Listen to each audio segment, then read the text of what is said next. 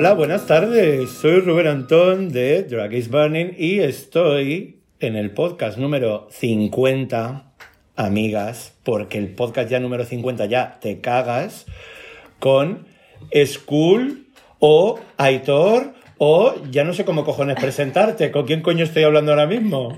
Bueno, yo soy School o Hay Tormenta, mi drag king. Luego me llamo Marina en mi territorio personal. Bien. y encantadísima de estar aquí contigo, cariño. Por fin. Por fin, por, fin. Si echo la vista atrás, creo que hace un año que no nos vemos. Tranquilamente. Si no recuerdo mal, Y más. porque tengo como última, última referencia de habernos visto, fue en el tercer aniversario de Pluma, que fue en febrero del año pasado, y no sé si nos vimos en casa de Cota después, Sí, nos vimos en casa de Cota. antes de que se fuera. La despedida. La despedida de Cota, que nos vimos, que pasamos la tarde juntas y ya. Y sí, sí. no nos hemos vuelto a ver en todo este montón de no, tiempo. no, o sea, que va, que va, entre confinamiento, esto y lo otro, nada de nada. Ha sido una movidita, la verdad. Pero aprovecho el momento, ya que hemos recordado a Plumas y nada más empezar, que están de celebración del cuarto aniversario, que aunque parezca que el 2020 no se han podido hacer cosas, no han dejado de hacer un montón de cosas, entre ellas participar en mi expo de neotravestismo. Así que desde aquí, un besazo gigante para, para Pluma y muchas felicidades por el cuarto aniversario. Sí, muchísimas felicidades y además a Pluma es que es una casa estupenda, es una house que me encanta y buah, es que me pasaría realmente minutos y minutos hablando de, de Pluma porque de verdad cuando fui me encantó la inclusividad, el amor, el cariño, o sea, me sentí en casa y pocas veces me siento yo en casa. Es que el- la base de Pluma es esa. Por eso yo siempre he dicho que ha sido mi inspiración para, para montar Drag Burning, porque es real que fueron mi inspiración para Es montar. Drag Burning y lo sigue siendo, porque tienen una manera de trabajar que a mí me parece que es una fantasía. Así que lo único que puedo decir es que amor infinito a Pluma y, Sí. y que, y que por los siglos de los siglos, porque esto es así. Coincido totalmente. Empecemos por el principio. Uh, el principio, los inicios. Los inicios, pero vamos al principio, Uh. Principio, mía. principio, que es lo que las oyentes y les oyentes están esperando. ¿Quién coño eres? ¿Quién coño Skull? ¿Quién coño eres? No quién eres, ¿quién coño ¿Quién eres? coño eres? bueno, a ver, la historia de, de mi personaje de School eh, se remonta a hace cuatro años. Que, bueno, yo la verdad es que no me movía mucho por sitios de ambiente. Conocía el drag porque conocía a Nervio de hace tiempo, coincidimos, empecé a verle actuar, me presentó más gente y dije, este mundo me mola.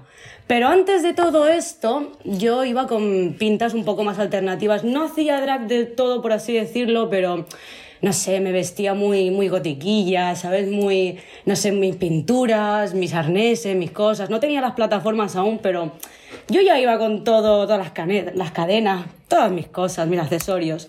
Y mis amigues, que son unas revolucionarias, me invitaron, bueno, me invitan muchas veces a sus fiestas en, Ocupas, eh, todo súper guarro, punky, destructivo, y a partir de ahí fue cuando empecé a plantearme realmente un personaje súper destructivo, súper destroyer y súper alternativo, que en verdad es súper punky porque es como muy anti todo, pero la verdad, a- a- o sea, en verdad, luego sí que es verdad que me encanta destruirlo todo, pero aún así no dejo de tener mi corazoncito y bueno, el escenario es una cosa y luego... Yo puedo dar fe de ello porque ¿Sabes? lo sé, exacto.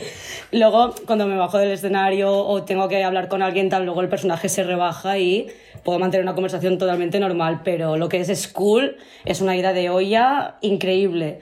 De hecho, primero vino lo que es montar eh, los maquillajes y la vestimenta, un poco la estética, ¿no? Y luego vino la historia. Es que partamos de la base. Tú vienes de la peluquería.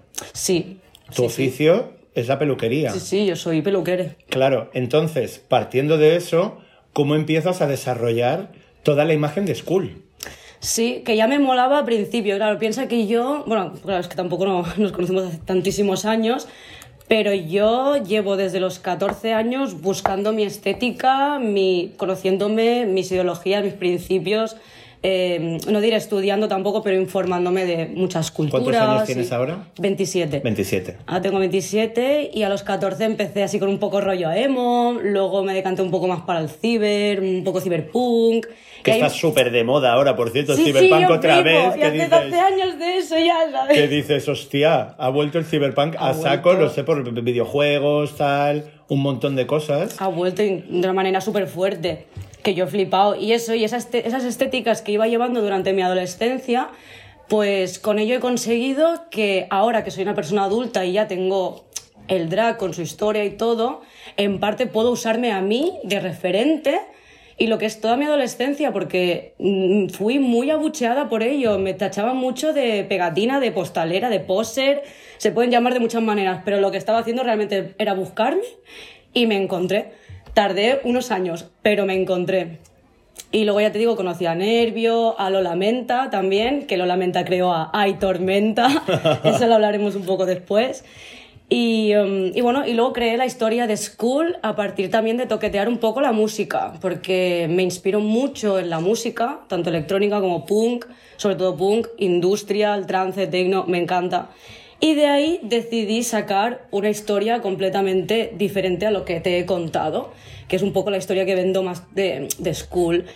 Y básicamente School es un monstruo, un espectro realmente que ha surgido de toda la parte negativa de la sociedad, lo que es el asco, el rencor, el odio, la violencia, todo, todo como lo que a veces queremos sacar, pero no podemos sacar con personas porque podemos hacer daño. Entonces yo esa parte de mí la tengo muy interiorizada y dije, coño, voy a sacarla con el drag, ¿sabes? Voy a sacarla. Y sí, sí, eh, dije, a por todas. Entonces, ¿de qué viene? De todo esto. Tu experiencia dije- vivida también, me imagino, Sí, de, de- sobre todo, Porque al final las, las opiniones que nos dan en la adolescencia, cuando nos hacemos mayores, yo creo que es lo que realmente nos hace destacar. Porque Sí, es por lo que más nos critican y de lo que más hablan y lo que más señalan con el dedo, porque es realmente el punto diferencial. Y yo creo que con los años es muy interesante darle la vuelta a todo eso y que coge, que coge otra perspectiva. Ya ves. Pues sí, y básicamente dije, a ver, todo esto lo ha creado la sociedad, lo han creado las personas, que las personas obviamente tenemos luz y oscuridad dentro, pero yo lo que más cogí, lo que más me inspira en School es la oscuridad de las personas y como es muy anti todo, dije, es que en verdad, me- cuando voy de School me dan hasta asco las personas, ¿sabes? Y me inventé el rollo de, pues voy a exterminar la raza humana, porque en verdad, ¿para qué coño necesita el planeta humanos? ¿Para que se siga pudriendo y destruyendo? No. Yo quiero una tierra limpia, que se respete a los animales, que se respete todo, que siga todo Que pues, no en lo su parece, cauce. no lo parece para nada con el personaje que, que sea como pro animalista, ¿sabes? Claro, porque yo aparte soy, soy vegane y realmente Skull se sale de toda mi persona, es todo un mundo aparte. Y eso, y a partir de aquí de, de odiar a las personas y a la raza humana, dije, pues ha salido, ha surgido este ser de toda la inmundicia y voy a cargarme la raza humana trayendo las 10 plagas del antiguo Egipto. Ah, ¿sabes? directamente. Sí, y voy haciendo pues cada tema una plaga como conforme, bueno, todo tiene que ver del antiguo Egipto, de las 10 plagas que Yo soy muy fan de liberaron, Egipto, eh, por liberaron a los hebreos de la esclavitud, etcétera. Es una historia bastante, bastante grande y muy guapa. Y me inspiro en eso para hacer las, las 10 plagas de Egipto y ahora estoy muy metida en esto, la verdad. Pero es un tema más musical. Luego ya en performance, bueno, tú ya lo sabes, pero puedo hacer mm, pf, virguerías a tope. También es verdad que mm, de un día para otro puedo sacarme algo súper mm, queer de repente y decir, oye, pues aquí estoy, ¿sabes? Claro. Pero mi personaje de School básicamente es eso. A nivel musical, ahora hace nada, hace dos o tres días creo, publicaste un, un vídeo en Instagram Sí. con un temazo. Por favor, háblame de eso. Sí, bueno, pues... Porque yo me quedé flipando, pero no tenía ni puta idea de esa faceta tuya y me quedé como diciendo, No. hola. Pues eso era un tema que tenía abandonadísimo por el ordenador, lo encontré y dije, hostia, digo que no le he dado caña a esto y de ver, no está ni, o sea, está editado, pero tampoco está terminado ni mucho menos. Y dije, pues me voy a grabar un direct, así tan pitchy, como veo que muchos también lo hacen y, y me mola verlos, digo, pues yo también, me sumo al carro, venga. Y sí, sí, mm, tecno. ¿Qué repercusión ha tenido el, el vídeo? Pues bastante, la verdad es que me han compartido mucha gente y no esperaba tanta, no sé, tanta, pues eso. Es que yo creo que estamos, estamos muy necesitadas de que ocurran cosas diferentes también y cosas un poco originales.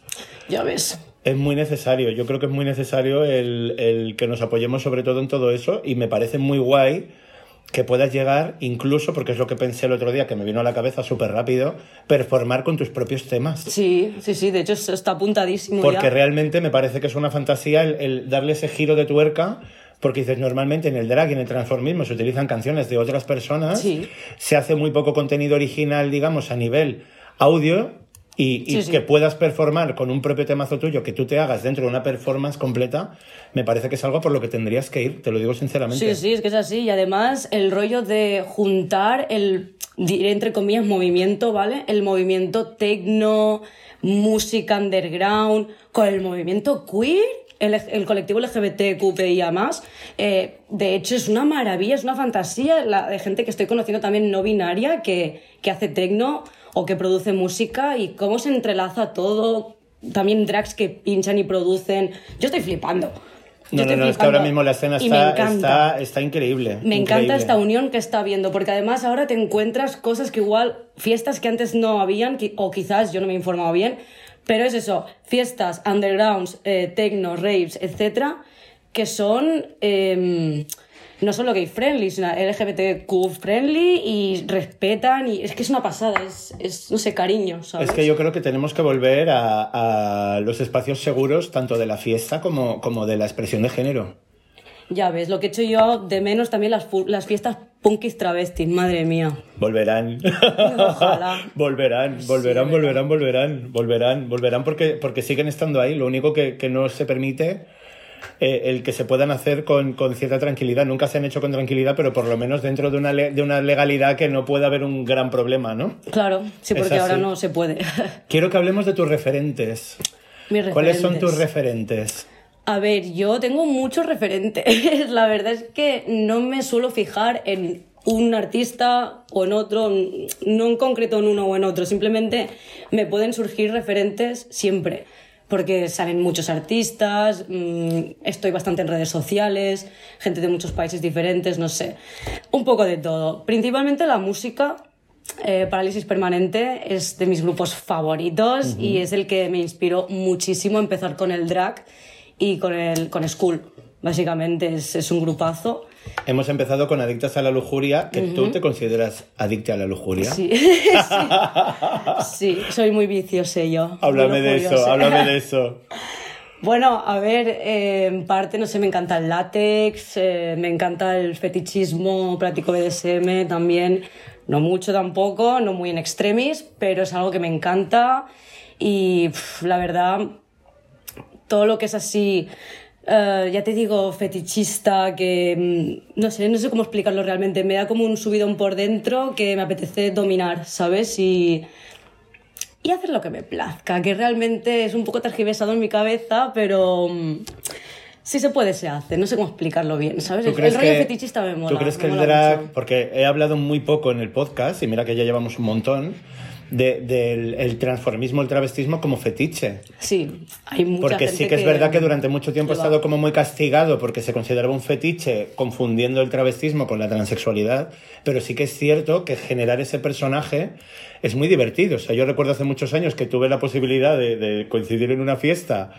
con una persona que íbamos las dos montadísimas, terminamos follando, que eso era una Ah. super película increíble Genial. y, y me pareció una fantasía que yo por mi parte no he vuelto a vivir, pero sí que es cierto que digo, Joder, te da como ese punto como que de repente dos personajes de ficción coinciden en, en el, en el mundo real. Sí, sí, y todo sí. lo que pasa es ficción de principio a fin. Entonces me hace gracia que me menciones esto porque me lo llevo directamente a cosas que nos pueden pasar a cualquiera, ¿no? Sí, en tanto. cierta medida. Claro, hay gente que sí que igual le molesta el, el rollo este de que le fetichicen y tal, pero hay gente que no, hay gente que le gusta. Yo opino que ambas son respetables siempre y cuando trates, pues eso, con alguien que le parezca bien o con alguien que le parezca mal, que te entiendas. Simplemente no se falta el respeto y, y Claro. ya está. A ver, pero es que creo que- fetiches tenemos todos. Yo creo que, que es un tema muy distinto hablar del fetiche desde el travestismo, desde el travestismo de, de como, como, como concepto social y de cómo te comportes en un ámbito social, hablar de un tema identitario. Yo No, creo que claro. eso es lo que ha generado realmente conflicto, Hmm. que se te fetichice a nivel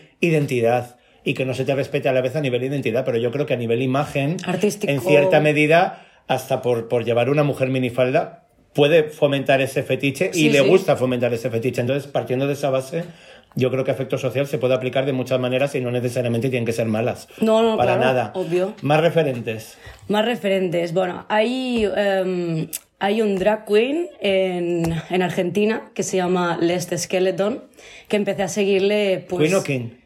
Eh, yo digo drag queen porque él tenía puesto drag queen en su perfil, pero es una pasada de persona. No suele usar pelucas, es más de tocados, es más rollo vampírico y a la vez súper oscuro, también con látex y arneses. ¿Cómo has dicho que se llamaba? Lest Skeleton. Les Skeleton. La verdad es que es, es muy conocida, la verdad, también aquí en, en España.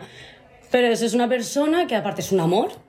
Y con Orc Gothic, que también son una familia ahí en Argentina de, gente súper oscurita que me encanta. Y a estos dos los tengo como referentes porque los conocí hace tiempo y, y tienen unas estéticas brutales. Orc Gothic se hace todas sus, mm, sus prótesis, eh, se hace deformaciones, eh, es, es brutal, es, es brutal. Tienen un rollo también sangriento muy que me encanta, me pone. O sea, Les fue de los primeros referentes que dije, me encanta tu estética y no le importó para nada que le pidiera consejo, que le preguntara cosas de maquillaje, de ropajes y cómo se llama esto y guay, ¿dónde puedo comprarme esto? Le encantó.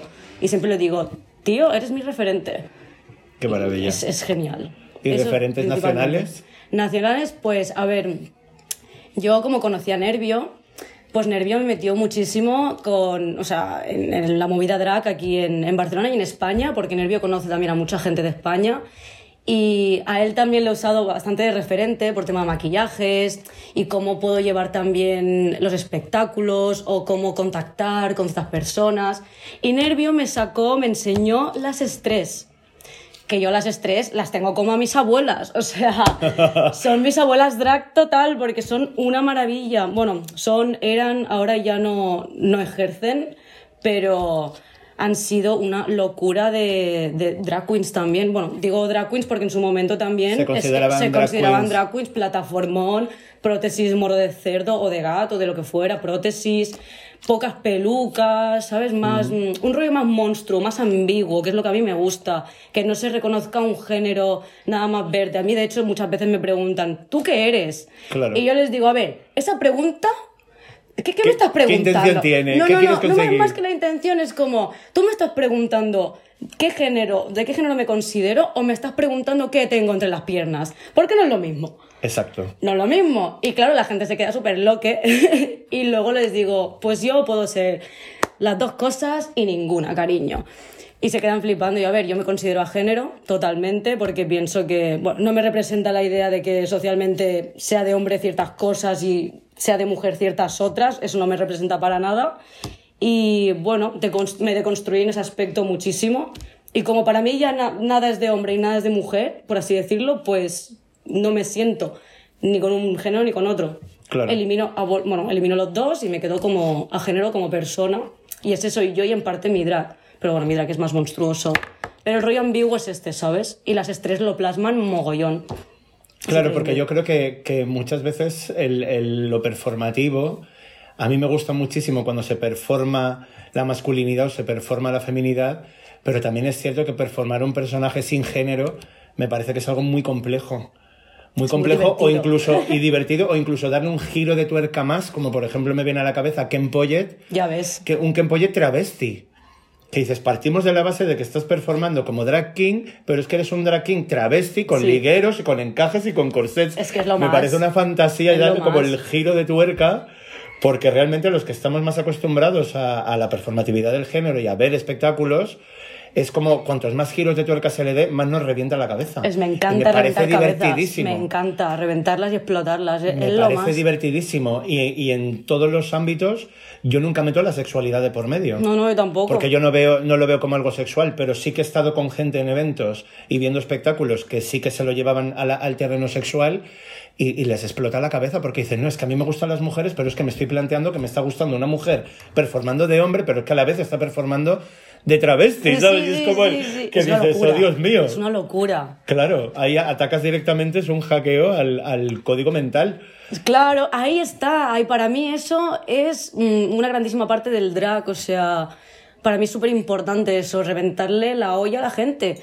Que realmente se planteen cosas cuando te están viendo actuar. Que digan, mm, aquí está fallando algo o aquí me falta ¿Me coger está algo. gustando? ¿No me está gustando? ¿Qué está pasando? Que es lo que decía Ken en, su, en uno de los vídeos que le grabaron, que decía, igual me equivoco, ¿eh? Ken no me odies, pero decía algo rollo, em, yo soy travesti o me gusta sentirme travesti y tal y va a ser algo que te rompa la cabeza que no igual no vas a entender pero que a la vez te voy a gustar te voy a encantar y no vas a saber el por qué y así fue como sí Exacto, exacto, exacto. o sea no vas a saber el por qué pero te va a gustar y te va a poner sabes Claro. te vas a excitar Claro. claro. eso para mí es un ole al drag o sea Es que es el jugueteo, es el jugueteo visual total.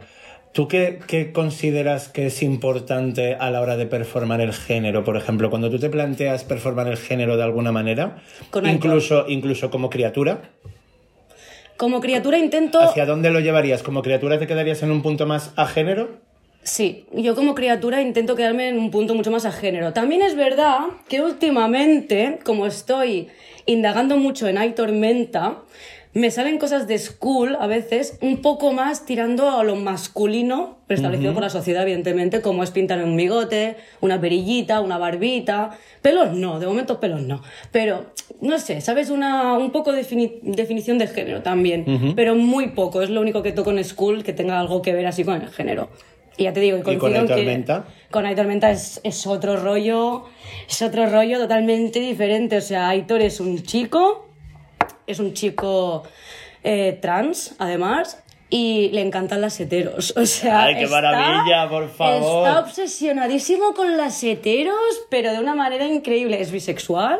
En Aitor sí que meto sexualidad porque, no sé, es algo que me sale, me, me fluye y, y me apetece mucho. De hecho, quiero, quiero incluso hacer algún striptease de Aitor y darle mucha caña. O sea, ahí sí, que, sí que es performatividad total de, la masculinidad. Sí, además es un poco, no diría masculinidad tóxica, pero sí que es muy rudo, ¿sabes? Muy machote, muy... mm, Aquí estoy yo y qué pasa, Una masculinidad ¿sabes? normativa, ¿no? Más que Sí, tóxica. Sí, tóxica no es porque realmente- Tóxica no es porque realmente es- dentro de todo esto luego es un caballero con las tías, ¿sabes? Es, es así, y con los chicos también, o sea, es, es un caballero. Pero cuando le ves es como... Saca como mi parte muy acuario, ¿sabes? Yo soy acuario y sale mucho la parte esta de... Tengo mucha faceta, mucha... eh, ¿Cómo decirlo? Mm, La parte de fuera, la exterior, muy, muy ruda, muy, muy fuerte, mm, pero luego por dentro puedo ser un blandy blue, ¿sabes? Claro, No- claro. Y juego un poco con eso, Naito. Sí, es un poco como la responsabilidad que tienen los hombres en, en el sistema normativo, que tienen como esa responsabilidad, digamos, de, de ser como los, los que protegen a la familia. Y yo creo que muchas veces se performa Sí, también de es esa manera. así. Claro. Es como todas esas obligaciones, dices, no, tengo que ser fuerte porque si no yo no puedo con toda esta responsabilidad que la sociedad me está poniendo encima, ¿no? Yo entiendo muchas veces que la masculinidad va, va muy por ahí, como que la sociedad te obliga sí. a eso. Pero Aitor es un personaje que aún estoy trabajándome mucho y aunque hable y diga todo esto, uy, perdón, luego eh, sí que es verdad que sigo indagando, sigo buscando, porque tanto Skull como Aitor son partes de mi persona exteriorizadas de una manera súper extravagante para yo poder mm, sentirme a gusto conmigo misma y luego no tener ninguna toxicidad con nadie o intentarlo. Es como un poco trabajo también. ¿Sabes? Un trabajo un poco psicomental y... Sí, sí, sí, a nivel interno. Sí, a nivel interno. Me ayuda mucho el drag en esto, porque yo antes era una persona que tanto Skull como Aito estaban dentro y no sabía gestionar bien eso y me di cuenta de que era bastante tóxica con varias personas y hacía daño y eso no me gustó nada. Fue como, realmente soy yo quien está generando esta mierda Y con el drag lo saqué todo. De hecho, los espectáculos de School eh, pueden ser súper bizarros y los espectáculos de Aitor pueden ser súper em, extravagantes en el sentido, lo que hablábamos de cisnormativo, hombre, masculinidad, ¿sabes? Claro. Potencia, mm, me agarro los cojones, eh, soy un machito, la pose está de fuerte, tal. Pero luego ya te digo que con las pibas eso, venga, ten una rosa para ti, guapa. Quieres cariño, claro, claro, a tu servicio. Claro, y lo que me mola de Aitor es que cuando ya le gusta una piba, se vuelve un poco más, entre comillas, afeminado, pero como es un truco de, de seducción que ya sale, ¿sabes? Y, y a las pibas les sabe mola. que gusta, exacto, Sí. exacto. Y cuando le dices ya que, que le gustas, es como que todo se realza más y es más extravagante y es como ¡guau! tío, y explota todo. Claro, Me es como la parte romántica, ¿no? Digamos. Sí. La parte romántica de, de tu drag, por decirlo de Sí, alguna manera. exacto, sí, sí. Claro, Sí, es que me gusta mucho porque es como una compensación súper heavy. Es una Sí. compensación muy heavy, sí, porque cuando me has dicho que, que performas un personaje de hombre trans, me lo llevo a que puede ser totalmente como tu identidad trans.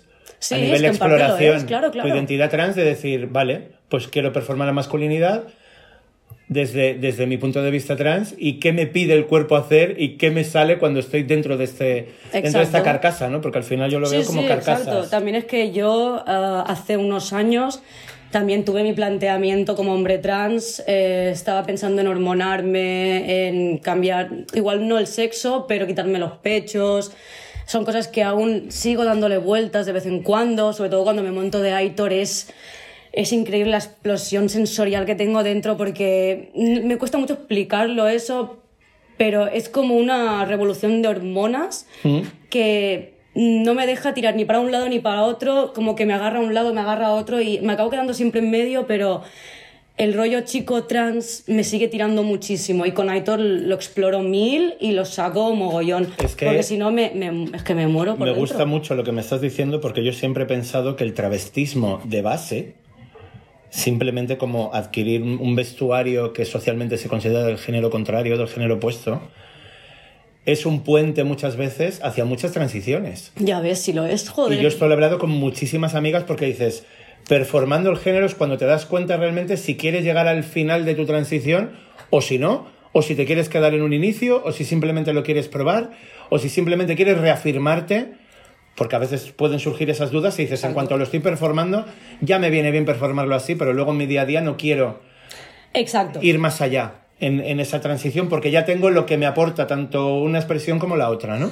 Claro, además de que, a ver, a mí me, me puto encantaría ir de drag casi cada día y pasarme por donde quisiera y todo, pero a ver, aparte de que la construcción del drag eh, son horas, son horas maquillaje, tiempo, no nos olvidemos de que, no, de que vivimos en un sistema, que yo al menos vivo en un pueblo, que como se me ocurra a mí ir de Aitor cada día, me voy a llevar una paliza. O sea, no olvidemos que la sociedad aún es muy cisnormativa, cis-heteronormativa y hay que tener mucho cuidado. Entonces, claro que me encantaría pues mm, sacar mi drag cuando quisiera y por donde quisiera, pero pues mm, por desgracia no se puede. ¿Y no has notado en, en algún caso que performando la masculinidad o proyectándote socialmente con, con más masculinidad, la sociedad te respeta más? Porque esto es una cosa que lo hemos hablado muchas veces entre, entre amigas en privado, como diciendo, cuando te presentas como de forma masculina hacia una sociedad que valora más la masculinidad que la feminidad, que ataca más la No, feminidad, sí, pero ahora te voy a explicar el por qué no es así y vas a flipar. cuéntalo. A mí, bueno, porque no me están viendo, pero a mí cuando me ven, me leen como mujer cis. Mi voz, soy una persona delgadita, bajita, no sé qué, me leen como una mujer cis. Entonces, cuando me leen así, aunque yo saque mi masculinidad o vaya pintada de como a mí me dé la gana, no dejan de ver a esa mujer cis. Y dirás, ¿por qué? Pues no lo sé, yo tampoco lo entiendo. Pero son gente que no entiende o no quieren ver igual más allá de lo que hay en un personaje o en una persona. Entonces esa masculinidad la ven en una mujer. Que no es así, pero la ven en una mujer. Eso les revienta, no lo aceptan. Porque piensan, no, eso es de hombres. Eso tienen que. Tienes que ser un hombre para ser así. Entonces no lo respetan. Al revés, te has- para, para ellos es, eres como la bollera macha. Claro, ¿Sabes? sí, pero al final es, está. pero al final es la mierda de que no eres nunca ni suficientemente mujer ni suficientemente hombre, que es la mierda de siempre. Entonces, Claro. ¿qué coño haces al final para, para, para que los demás lo puedan entender? Nunca lo van a entender. Yo lo veo así. quien no quiere entender, no entiende. Es que no, no hay más. Hay mu- yo me he encontrado ahora, también hay que decir las cosas buenas, que este último año y el anterior, muchísima gente se está informando de todo el tema género, sexualidad, me están preguntando muchísimas cosas, me están entrevistando mucho, o sea, yo veo que muchas, per- muchas personas Están tienen- despertando y están tienen esa tienen curiosidad. la curiosidad y el interés, porque también es lo que decíamos antes, están viendo cosas que les atrae y no saben el por qué les atraen, porque piensan dentro de la normatividad, eh, a mí no me tiene que gustar eso, si yo soy una tía me tienen que gustar los tíos y viceversa, ¿no? Pero claro, luego te encuentras con alguien que no es ni un chico ni una chica y dices Y te que... hace dudar. Claro, o que lo sea, pero que transviste, se transvista su rollo o se performa su rollo. Claro. Ahí es donde les explota la cabeza y ya empiezan. He visto mucha gente así ahora. Y me está gustando mucho. Sí, porque yo creo, cuesta. que, yo creo que, que estamos mucho más visibles en general Hombre, y, y sobre todo el, el género es algo que se está cuestionando mucho en, en todos los lugares del mundo. Entonces, creo que al final de una forma o de otra termina repercutiendo en, en cosas positivas como que la gente piense, por Sí, lo sí. menos, y despierte en, en la manera que sea, ¿no? pero ya te digo que quien no quiere informarse, quien no le interesa, pasa página y ya está. Y le importa una mierda quién eres, cómo eres, el por qué, cómo te sientes y todo. Es muy banal. Hay gente muy, muy banal, que digo yo, muy. ¿Tú cómo te sientes, por ejemplo, cuando, cuando performas como school, como criatura? ¿Qué. Pues sientes yo- tú? Que, a nivel energético, te hablo como del entorno. ¿Qué percibes tú? Mm, también tiene que ver mucho la música que haga, sobre todo la música es lo que más me altera por dentro, eh, el maquillaje y dónde vaya a actuar o dónde me contraten, porque realmente, o sea, la fiesta que me contraten, quiero decir, porque no, no voy a hacer... El lugar al que vas mismo. a ir con según el público que está allí, ¿no? También, porque, no sé, mm, realmente hay sitios que son muy queers, que me apetece sacar una parte de school y hay sitios que son muy underground a nivel techno, a nivel industrial, mucho más así música electrónica y me sale otro rollo. Es el mismo rollo de school, ¿vale? Pero la sensación por dentro es muy diferente porque aunque yo sea school no, no dejo de ser una persona que está actuando. Y en Pluma, por ejemplo, que me pareció, repito, una fiesta estupenda, un evento maravilloso, yo dije, coño, digo, en verdad, voy a ir ahí con todo mi rollo oscurito, digo, y no sé si va a haber alguien como yo, digo, pero bueno, llegué ahí y me costó sacar el monstruo real de dentro porque me sentía tan a gusto, tan bien, tan querida, tan apreciada, tan, tan a gusto, tan positivo todo. Que Claro. La negatividad es cool, lo que hace que yo me revuelva, quiera destruirlo todo, quiero pisotearlo todo y todo el rollo. Quizás es- sería más performarlo en un ambiente más normativo que te da más pie. Claro. a estar de mala hostia, claro. Exacto, a mí lo que me motiva de, performar como lo hago es la mala hostia. El rencor que tengo en general hacia la sociedad, eh, pues todo lo que he dicho antes de, lo, de donde viene School, todo eso yo lo, lo tengo dentro de mí. Y aprovecho lo que es el escenario para sacarlo todo. Y si puedo reventar cosas, mejor. Claro. Lo que pasa es que, claro, no, no se puede. No se Luego hay que pagarlas. Claro, ¿sabes? se pueden hacer siempre y cuando las lleves tú al escenario y las rompas tranquila. Obvio, sí, obvio. Esto es así. Si tuvieras la posibilidad de montar un evento, ahora mismo dices, me toca la lotería, tengo la posibilidad de montar un evento o de hacer una fiesta o de hacer un algo que realmente consideres que es súper necesario, ¿qué harías? Pues, a ver, yo es que tengo muchas ideas en la cabeza. Soy una persona que siempre tiene ideas, siempre. O sea, a mí cada día me viene una idea nueva a la cabeza. Es, es una locura. Parece muy guay. contigo porque me vuelvo loca. Parece muy guay, pero tú me entenderás de que es una puta locura. Lo es es. una locura. Y encima quieres llevarlas todas a cabo y te vuelves más loca aún. Total, la fiesta.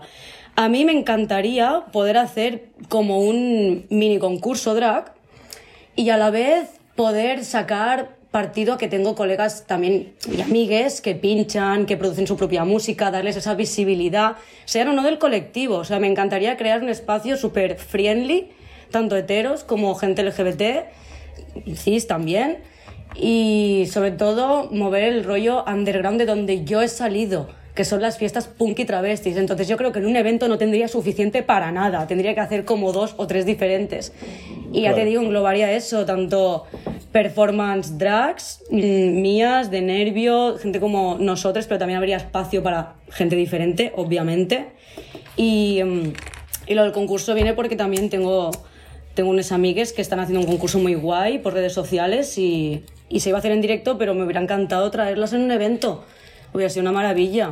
Claro. Y hacer ¿Qué es yo, guerra yo de tacones? Sí, guerra de Ah, tacones. Háblame de guerra de Guerra de tacones. tacones. Sí. Háblame de guerra de tacones. Bueno, pues Guerra de Tacones es un concurso drag súper inclusive, pero muy, muy inclusive. De hecho, cualquiera se puede presentar. Funciona en entorno digital, ¿no? Ahora mismo en Ahora Instagram. mismo sí, ahora estamos en Instagram, pero eh, Chris, que es quien lo lleva, quería hacerlo en directo. Y la verdad es que está siendo una pasada. Yo nunca había sido jurado, nunca, y es una maravilla. O sea, me, he conocido gente nueva, drags de toda España, que tienen talento y que se, puede, que se Es que aprende España de tiene ellas. mucho talento. Es una pasada. Nuevas, em, nuevas baby drags que están se están desarrollando de una manera increíble. Yo estoy alucinando, de verdad, con todo lo que trae. Y sobre todo es inclusivo, que eso es lo que más me gusta. Al principio iba a participar, pero dije, calla, digo, verdad, voy a probar a ver si me cogen de jurado. Total, tengo un poquito de experiencia ya, ¿sabes? Claro, yo tengo un poco de opinión, por lo menos, porque Claro. lo de jurado es una súper responsabilidad también. Que Sí, yo cuando sí. fui jurado de pluma dije, madre mía, porque es que Lo encima, es. conociendo a todas, me encanta todo lo que hacéis todas, y al final dices, a ver, Céntrate. claro, céntrate. Estás haciendo de jurado para qué estás haciendo de jurado. Vale, es una fiesta, en el caso de pluma es una fiesta pluma. Claro. ¿Qué entra de todo lo que está ocurriendo para el concepto de pluma? El premio es ir a Londres al, al festival, al Mighty Hoopla. Premiazo. Vale, hay que buscar a alguien que lo pueda petar en el Mighty Hoopla. Claro, claro. Porque es diferente eso si decimos lo vamos a hacer en una nave en no sé dónde. Pues ahí ya cambia también el veredicto, Claro, claro. a ver, este concurso es más light, no es una fiesta como Pluma, porque Pluma tiene ya una, una carrera, también por decirlo de alguna manera. Y Guerra de Tacones está empezando, estamos en la segunda temporada y súper bien, la verdad súper bien, muchas ganas, que eso a mí me encanta, que las tracks tengan ganas, nos preguntan un mogollón de cosas. Y para el tema del jurado, como Nervio también tiene mucha experiencia y somos un dúo de Nemesis, pues le dije a, Chris, oye, ¿qué te parece si lío a Nervio también, que tiene más experiencia que yo y sabe más de maquillaje y todo el rollo? Y me dijo, hostia, pues sí. Y lié a Nervio. dije, Nervio, vente para acá. Vete para acá. Vente para acá, que aquí hay jaleo. Nervio que es una pasada lo que hace, la verdad. Nervio, es lo más. Una pasada, pero pasada, pasada, pasada. Y entramos los dos de, de jueces, de jurades. Claro, qué maravilla. ¿Qué, ¿Qué piensas, ahora que me has hablado de las generaciones más jóvenes? A mí siempre me gusta hablar en todos los podcasts. Guay. de, de qué necesidades puede tener la generación joven, o sea, desde nuestro prisma ya más mayores, qué, qué vemos que puede necesitar la generación joven del drag, porque realmente este último año que ha sido terrorífico a nivel que no ha habido eventos, que no se han podido ver prácticamente actuaciones en directo. Ya ves. Y estamos hablando de que estamos en Barcelona y en Barcelona han pasado muy poquitas cosas durante el año pasado. Yo he intentado ir a todas las que he podido, pero pienso en gente que nos puede escuchar que está en otros sitios de. España Sí, sí. en el que ya de por sí no ocurren cosas y encima ya confínate. Menos. Claro. ¿Qué, ¿Qué necesidades estás viendo tú acercándote a una generación más joven que nosotras? ¿Qué estás viendo ahí como, como algo necesario que digas, ostras, tenemos que potenciarles? ¿De, de qué forma se puede potenciar a esa generación? ¿Tú cómo lo ves? Yo con las... Digo las porque la mayoría se identifican con el pronombre la cuando actúan, ¿eh? Eh, pues yo con, con lo que estoy viendo ahora, las que estoy conociendo de Baby Drags, veo que necesitan cariño, comprensión y respeto. Y paciencia. O sea, necesitan paciencia porque veo que al- algunas quieren correr mucho, quieren ir muy rápido. Y a ver, todo tiene su curso. No aprendes a maquillarte de la noche a la mañana. Y lo que necesitan con este recurso del maquillaje, por ejemplo, es cuando piden las cosas, aprender a quién pedírselas, cómo pedírselas, que siempre va a haber gente dispuesta a darte consejos, a ayudarte, pero todo tiene que tener un poco de, de protocolo, un poco de sistema, de ya que no conoces a esta persona, quizás si quieres preguntarle, pues no vayas muy atrevida, ¿no? Un poquito de respeto, calma, calma, sobre todo paciencia, todo llega. Si tú pones empeño y estás trabajando tu drag y tu personaje, todo llega. ¿Te ha Y- pasado algo al respecto? Porque lo dices como si te hubiera Ah, ocurrido algún, no, algún no, no. momento como ¿Qué va, de... qué va? ¿no? pero de vistas. ¿Lo De cosas, visto? sí, lo he visto, de personas, tanto, igual que digo esto, hay personas que, que no son así, o sea, hay de todo. Claro, hay no, pero de es que todo les hablé, por ejemplo, con Luna Diva, que hablamos de eso, que dices, ostras, a veces das opinión y, y parece como que estás atacando directamente. Entonces, en el sentido opuesto, yo creo que también el que te pregunten Claro, es, es algo muy peculiar, hay que cogerlo muy con pinzas eso. por eso digo que paciencia tanto en las baby drags como en las personas que, se- que están siendo referentes, referentas y que ya llevan un tiempo y que les preguntan. Creo que nosotros también tenemos que tener paciencia en esto, ¿sabes? De si viene alguien con supereducación, te pregunta porque te admira, realmente es lo que tienes que ver, te está admirando esta persona. Que menos, ¿no? Que echarle un cable si puedes, si quieres. Claro, sobre todo en estos temas que no hay ningún título oficial de travesti en ningún lugar. No, no, claro, claro. Esto se va aprendiendo por inspiración, por la propia creatividad que hay dentro del propio colectivo travesti en general. Y es algo que va pasando como de generación en generación hmm. y que realmente si no se cuenta, pues llegará un momento en el que se puede hasta perder. Claro, y con ello también falta, veo que falta mucha cultura que desde la entrada de la RuPaula, pues mm, la gente se está fijando mucho en RuPaul, eh, mucho en entre comillas, la feminidad dentro del drag, es muy inspiracional, pero ocupa parte de un quesito, no todo el queso. Exacto, yo lo que veo necesario es que rompan moldes, sobre todo, y que se informen y se culturicen de todo. Que se empapen de cultura, porque cuanto más aprendan, tendrán más referentes. Cuanto más aprendan, eh, tendrán más personas a quien preguntarle, aunque no sean referentes, más a quien admirar, de quien palpar. Eso es lo que hace falta. Tanto dentro como desde fuera del drag, ¿no? Me imagino. Sí, sí, yo en verdad hablo de, artistas. Porque a mí me inspira un montón de gente que no necesariamente forma parte ni siquiera de la cultura LGTB actual. Claro, yo, yo a ver, yo hago mi drag y me inspira un parálisis permanente que, que son un grupo de música punk, ¿sabes? Tampoco hacen drag, pero ya es el rollo de la música. Yo creo que cada uno tiene que buscar lo que le inspira, crearse su personaje y mm, informarse mucho, cultivarse. Y a partir de ahí, ¿qué, ¿con qué me identifico? ¿Qué me gusta? ¿Qué me atrae? Hacerlo tuyo, ¿sabes? No copiar, no, hacerlo tuyo. A tu manera, a tu rollo. Y desenvolver el personaje, porque eso sí que me he fijado que muchas se están centrando mucho, y también me parece bien, ¿eh? Pero se están centrando mucho en la estética, pero luego les, haces una entrevista y no dejan de ser ellos mismos o ellas mismas o ellas mismas, pero transvestidos. Claro para mí el drag no es eso solo. Para mí el drag es mucho más que una estética, es llevarte tu personaje, sea un tío, una tía, un etíe, un monstruo, un bicho, lo que tú quieras. ¿Y tú no crees que es necesario copiar hasta que llegues el punto en el que puedas desarrollarte? Porque yo creo que todos en parte hemos copiado en ese sentido. Se quiero romper una lanza. Yo siempre he criticado mucho la copia por copia. Yo la palabra copiar no me acaba de gustar porque realmente una copia es algo calcado.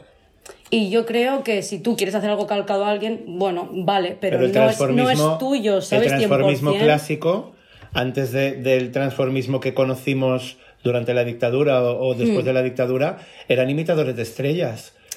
Claro. Y las imitaban y muchas veces no tenían generado un personaje propio. Entonces me, lleva a pensar que el drag es algo que ha venido a España en los 90 hmm. y que se ha empezado a desarrollar en España en los años 90 tenía una trayectoria de imitación de estrellas a las folclóricas, a las completistas, tal, hasta que se empezaron a generar esos personajes que se empoderaron con todo eso y se crearon de cero. Por tanto, creo que hay una parte en la imitación sí. que al final terminas llevándotela a tu terreno, pero que parte de imitar. Por supuesto, sí, sí. De hecho, es que yo siempre digo, el drag, travestismo, transformismo, drag, es algo que ha evolucionado muchísimo desde que empezó, no sé el año, pero desde que empezó hasta ahora ha evolucionado muchísimo desde la misma palabra y cómo la usamos hasta el tipo de drags que hay, que habían, o sea, todo es ha cambiado mucho, pero aún así no hay que olvidarse y mm, no hay que dejar de prestar atención a la historia.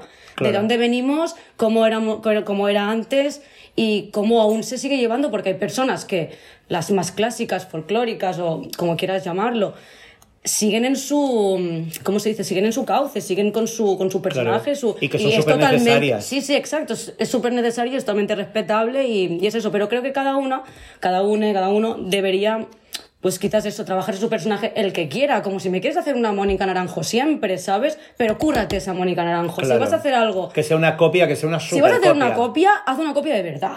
Entera. Como creo que aquí hay una que es la Rocío Jurado, ¿jurado puede ser? Eh, ¿Una Rocío? La Rocío Jurado, uy, ahora mismo no. La Panto, la Pantoja. La Pantoja, eso, la, que me las confundo, tío. es que como yo no estoy metida en esas jurado, cosas... Digo, creo que ninguna se ha atrevido a imitarla no, aquí tan, tan vale, así. Vale, pues era la, Pantoja, vale, era la Pantoja, sí, sí, sí. Hay muchas Pantojas por España, de hecho.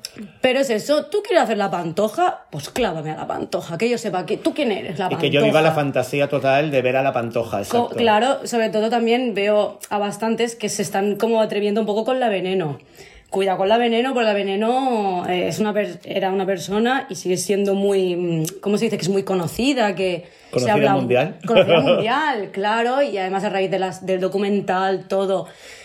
Es un personaje que te tienes que currar mucho si quieres hacer a la veneno, muchísimo, muchísimo. Bueno, si alguien, no es nada fácil. No, no, si alguien quiere algún No referente. Nervio, por ejemplo, fue de los primeros que hizo a la veneno aquí, en Barcelona. No me atrevo a decir España porque no tengo tanta cultura, pero en Barcelona ha sido las sí, primeras. eso es verdad, eso es verdad. Y la clavó, la en la verdad. sala tango. Sí, En la sala tango fue. Me, me mm, da vueltas la cabeza porque creo que parte del desarrollo del drag, que para tu drag es muy aplicable, viene por la globalización y porque es más fácil conseguir según qué tipo de accesorios, según qué tipo de prótesis y según qué tipo de complementos. Porque Mm. claro, cuando me hablas de las estrés, que son un súper referente, que fueron un súper referente en los años 90, Ya ves. porque aparte de que eran un grupo, que yo creo que cuando vas en grupo y lo haces bien, la repercusión que tienes es mucho más grande porque lo que se ve es mucho más espectacular Claro. que yendo sola. Creo que el valor que yo le doy a las estrés es que generaron un concepto cuando no era nada fácil conseguir ni la ropa, ni todos los accesorios, ni las prótesis que utilizaban. y que tampoco actuaban de manera como actuamos ahora muchos. No hacían un lip sync ni un tal, era más para una o sea, performance. Hacían teatro prácticamente. Bueno, yo lo digo psicoteatro, pero para mí era como una función teatral lo que hacían. eh. Creaban una historia, creo que eran cuatro, creaban una historia y cada una con, su, con sus looks, su rollo, y, se, y era una pasada. Tú, tú veías ahí como un mini cortometraje. Claro. Yo, de verdad, o sea, me encanta por eso, porque tenían creaban una parte escénica que ahora, al menos lo que yo he visto y conozco, no, se hace. no se está haciendo, pero es que hay muchas cosas que se han hecho a lo largo de la historia que se han dejado de hacer Por eso hay que tener o que importante. se están haciendo poco. Por eso hay que echar un vistazo muchas veces al pasado, respetarlo, sobre ¿Me- todo me lo no, dices no o me lo pisarlo.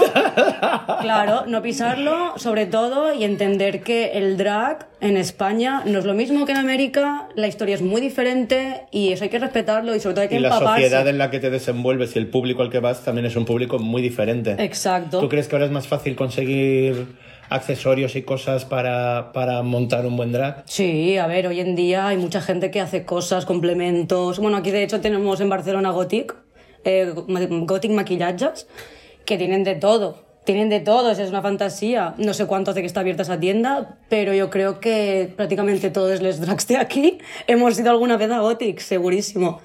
Y es lo que te digo, mucha gente también hace sus complementos. Sí, y porque tú haces, tú haces también tu propia ropa y, y tu Sí, vestuario y todo sí, te lo sí. curras tú. Todo no, ojalá pudiera, pero sí, yo lo que puedo me lo hago, ya sea un collar o no sé, un arnés, un- lo que puedo me lo hago.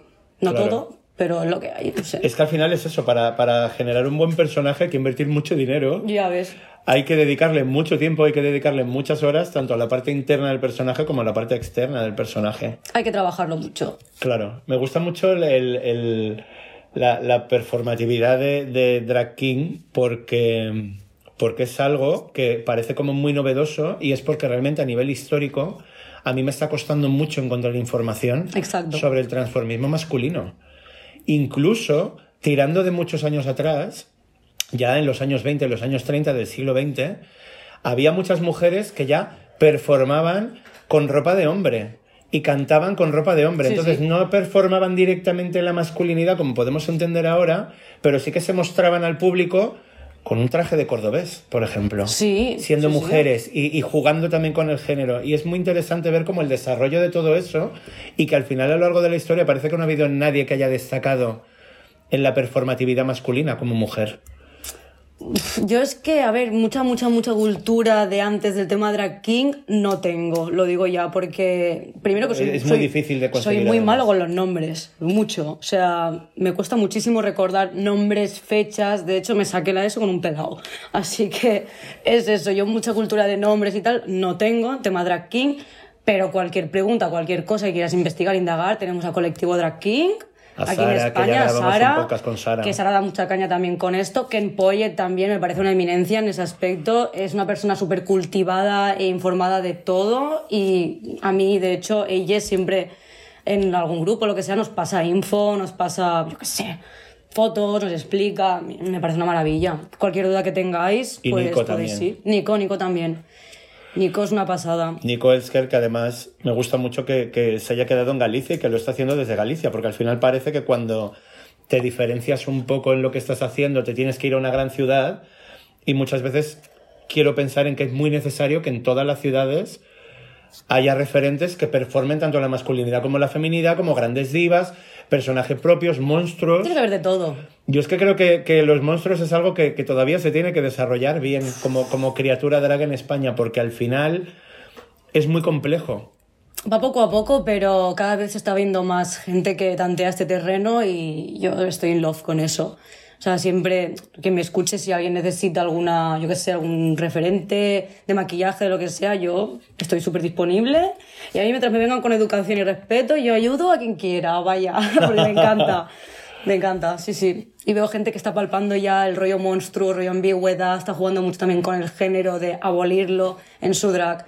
Y claro, eso también me representa un poco, bueno, bueno, me representa bastante y me encanta. Me encanta ver cómo las nuevas generaciones, sobre todo, lo están haciendo. Se atreven con todo. Sí. Que a mí me flipa eso, que se atrevan con todo. Me encanta. ¿Tú qué crees que, que es necesario en un ámbito más empresarial a la hora de elegir quién trabaja y quién no trabaja? Porque este es un tema que hemos hablado muchas veces y yo creo que, que en general los empresarios tiran a lo fácil, Sí. tiran a lo que brilla más muchas veces o a lo que tiene más seguidores o más audiencia y no tiran muchas veces hacia un producto original. Entonces, como esto ya lo hemos hablado varias veces, quiero Sí. que, que lo desarrollemos ahora. Sí, a ver, yo siempre digo... ¿qué- Desde qué- tu opinión, ¿eh? Desde sí, tu opinión. Sí, por supuesto, siempre. ¿Qué quieres hacer? ¿Qué quieres mostrar? ¿Qué clase de fiesta, ambiente, eh, evento quieres hacer? Entonces, para una cosa tirarás más de un tipo de... Vamos a hablar de drags y Sí. travestis, ya que estamos. Vas a tirar más para un travesti, vas a tirar más para una persona que haga un drag mucho más extravagante.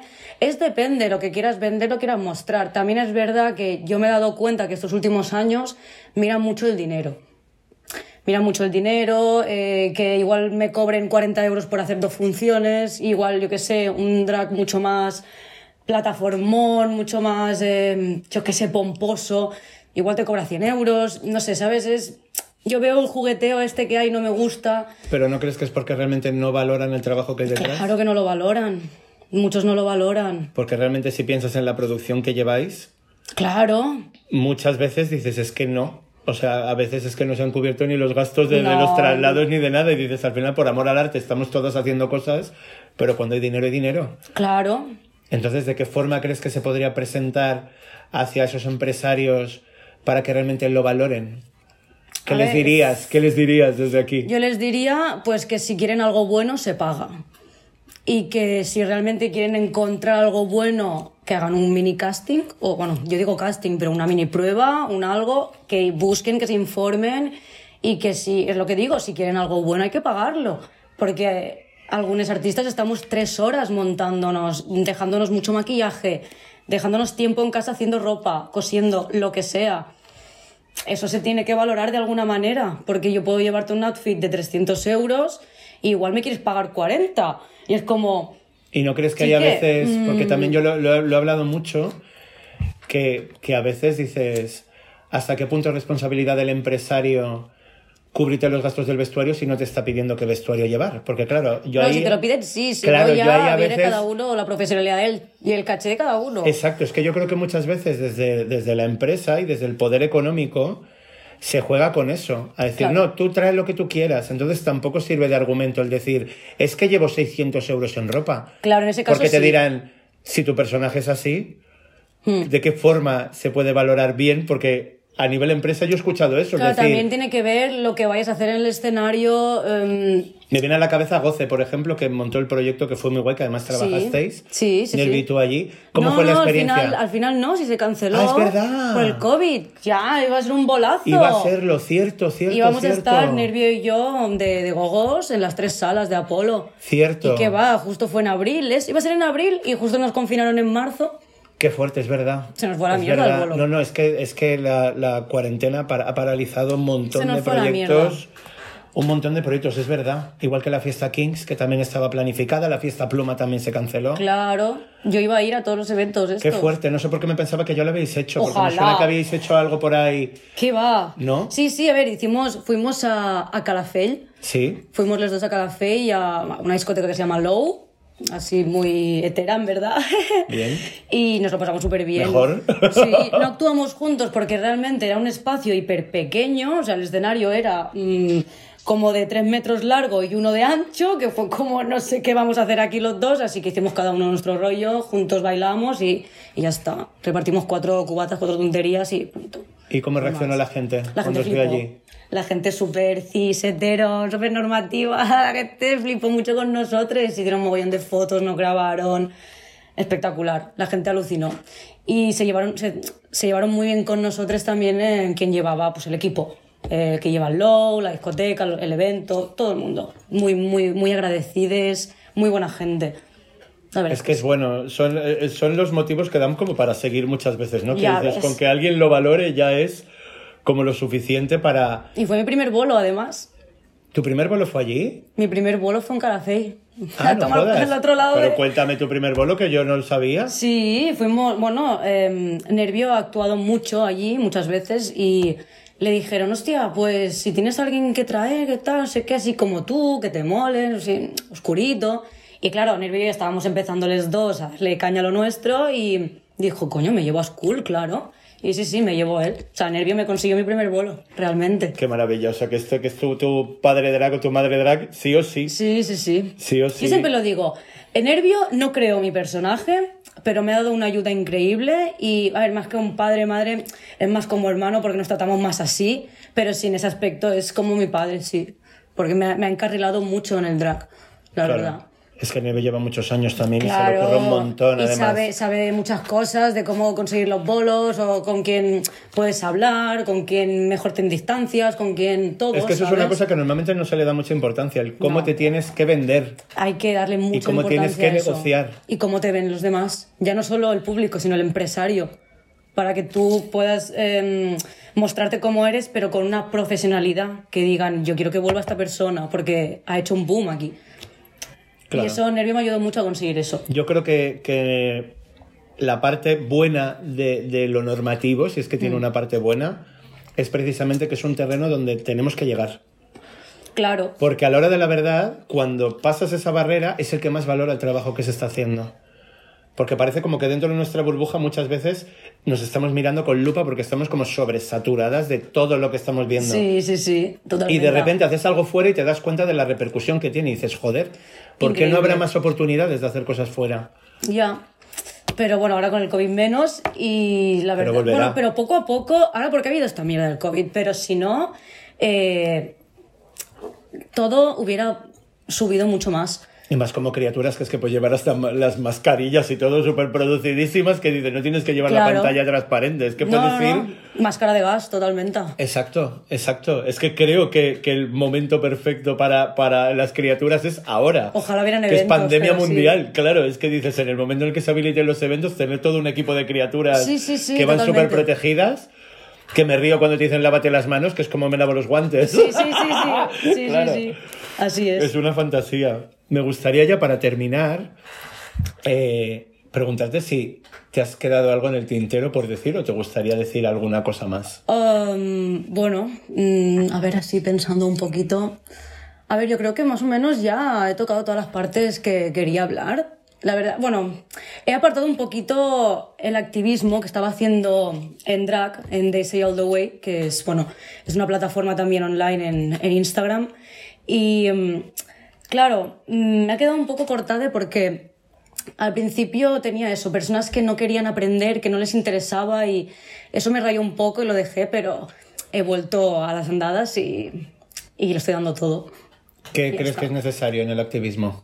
Am, pues darlo todo, darlo todo, explicar mucho y, y tener paciencia.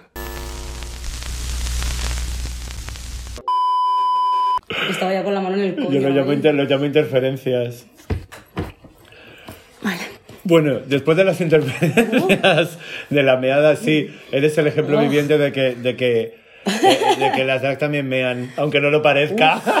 Bueno, yo hay algunas, em, algunas veces que me he montado y he tenido que estarme literal 15 minutos en el baño para desmontarme, mear y volver a montarme, ¿eh? Porque, joder, y las que llevan el tag, yo flipo. No beben por no mear. Y Yo digo, es que pero creo- ¿cómo aguantáis? yo es que creo que el, el- Admiración el total. propio TAC hace que no te mees porque como te está apretando, Claro, es que yo como tengo polla no lo sé. claro, claro Pero- no te lo puedes coser ahí, lo puedes apretar, claro. Estábamos hablando de Daisy y estábamos Ah, hablando sí, del activismo. Sí, que en Daisy hacía charlas online con personas no binarias y trans que hacían drag o son artistas en general porque quería darles como una visibilidad extra aparte de lo que ellas hacen porque me parecía súper bueno ya no solo tocar el tema del drag y el drag y el género siempre drag y género drag y género no sé qué. pues me parecía también interesante mm, contactar con mis amigos productores de música como Leduc eh, no sé es maravilla, por cierto, que yo lo amo total. Sí, contigo también quería hacer algo. ¿sabes? Más que nada porque tú tienes pues, todo el rollo de la Kiss Burning, que es una maravilla.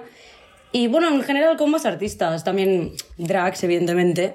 Pero es eso, quise dar un poco plataforma a gente no binaria y trans que hacen, bueno, que son artistas y quieren visualizar lo suyo y además eh, mostrar al mundo ya no solo lo que hacen, sino cómo se sienten. La pregunta clave de esas, eh, entre comillas, entrevistas, porque era mutuo.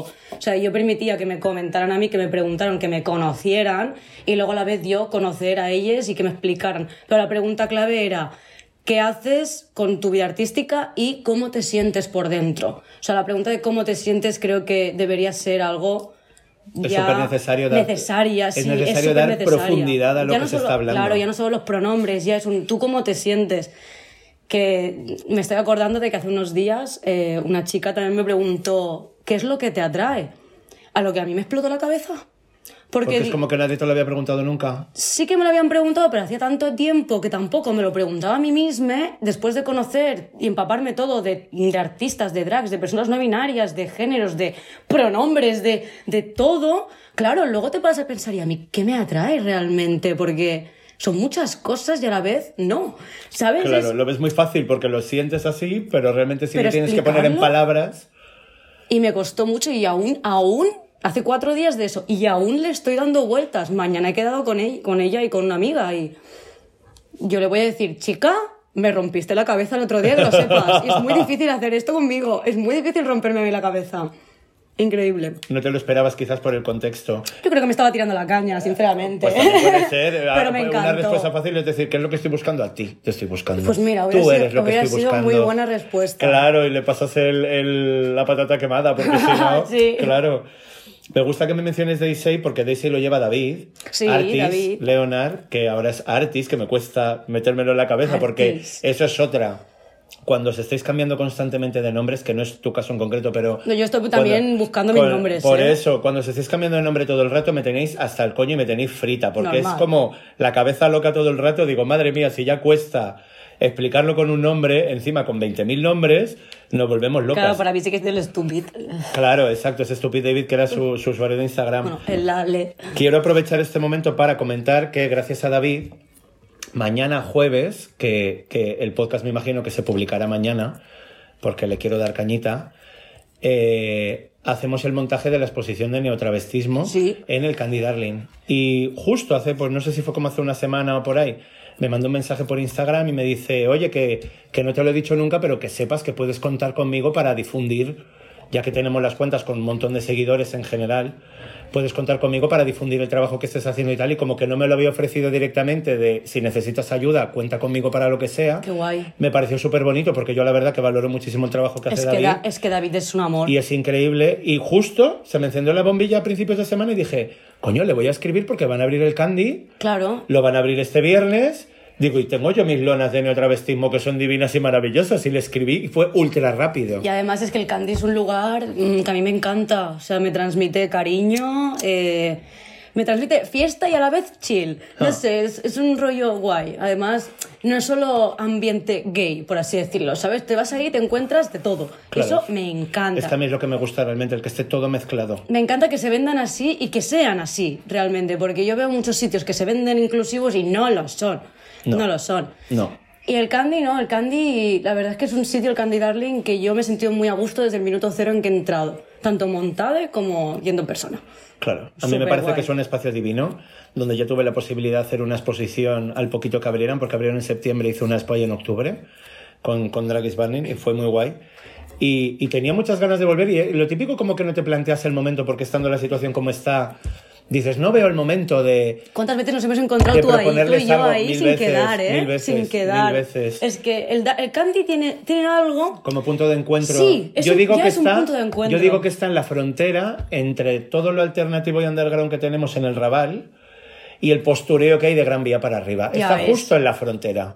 Y está en una frontera muy divertida. O sea, cuando yo hablo de fronteras de- del underground, para mí el Candy está como. Que en vez de ser el Mississippi es el Candy. Claro, es como la frontera justo que ya para arriba ya está más, Sí. ya, ya está más el postureo gay, el postureo Sí. marica, el postureo ya como más así, más, más de drag, más de tal. Pero me mola, Pero es muy LGBT, me encanta. Exacto, es que está justo en un punto clave que, que me gusta muchísimo. Sí, además puedes ir de monstruo a tan tranquila porque realmente les da igual, ¿sabes? Es, no sé, es, muy, es muy adorable. Y ya te digo, es un punto de encuentro. Me encanta porque yo con- te pongo a ti de ejemplo. eh, igual no hemos quedado tres veces, no, hemos- no nos hemos visto, no hemos hablado, y yo he ido al Candy porque pasaba por ahí y digo, "Ah, aquí que voy. Y hemos coincidido. Y nos hemos visto y digo, hostia, qué bueno, como en fin de año. Exacto. Ese fin de año Ese remoto. fin de año, madre mía, qué, qué divertido fue ese fin de año, por Dios. Pues me gustaría ya para finalizar agradecerte que hayas venido, que llevo mucho tiempo detrás tuya y con el cierre perimetral, el confinamiento y no sé qué, ha sido inviable. Y yo a ti diciéndote, "Eres Rubén, quiero subir, pero, o sea, quiero bajar, pero no puedo. Y, y tampoco quería hacerlo en remoto porque No, sinceramente ¿pa' me qué? gusta más el- el- la atmósfera que generamos cuando, Ya cuando nos juntamos, porque hombre. al final es así. Y nada, agradecerte que, que hayas venido, agradecerte que hayas participado en el podcast, que nos hayas regalado tu voz para el podcast, Hombre, porque creo que, que a mucha gente le va a gustar escucharte también, porque a través de las redes es como que estamos todo el rato vendiendo mucha imagen y Sí. precisamente falta mucho contenido, entonces creo que el contenido que puedes aportar es muy guay. Yo encantada. Encantadísima, vaya. Y, y nada, espero que nos veamos pronto muchísimo más. Ojalá. Y Ojalá que no sea como esta vez. digo, y para nuestros oyentes, eh, nos escuchamos muy prontito. Si estáis por Barcelona, tenéis posibilidad de venir a Barcelona. La expo en, en Candy Darling estará hasta el día 7 de marzo, domingo 7. Abren viernes, sábado y domingo en el horario de mediodía, desde la 1 hasta las 4 y media. Así que si nos estáis escuchando, entráis dentro del plazo y no nos escucháis ya pasada la exposición, pasaros por allí porque, porque estará muy guay. Ya solo por el hecho de tomar una cervecita y tal y aprender un poquito de historia travesti, creo que, que no está de más. No, eso siempre bienvenido, vaya. Exacto, así que os invitamos a todos para que os paséis y nos escuchamos muy prontito. Un besito muy grande y que tengáis muy buen fin de semana. Deu. Hasta luego. Bye. Drag is burning. Drag is burning. Drag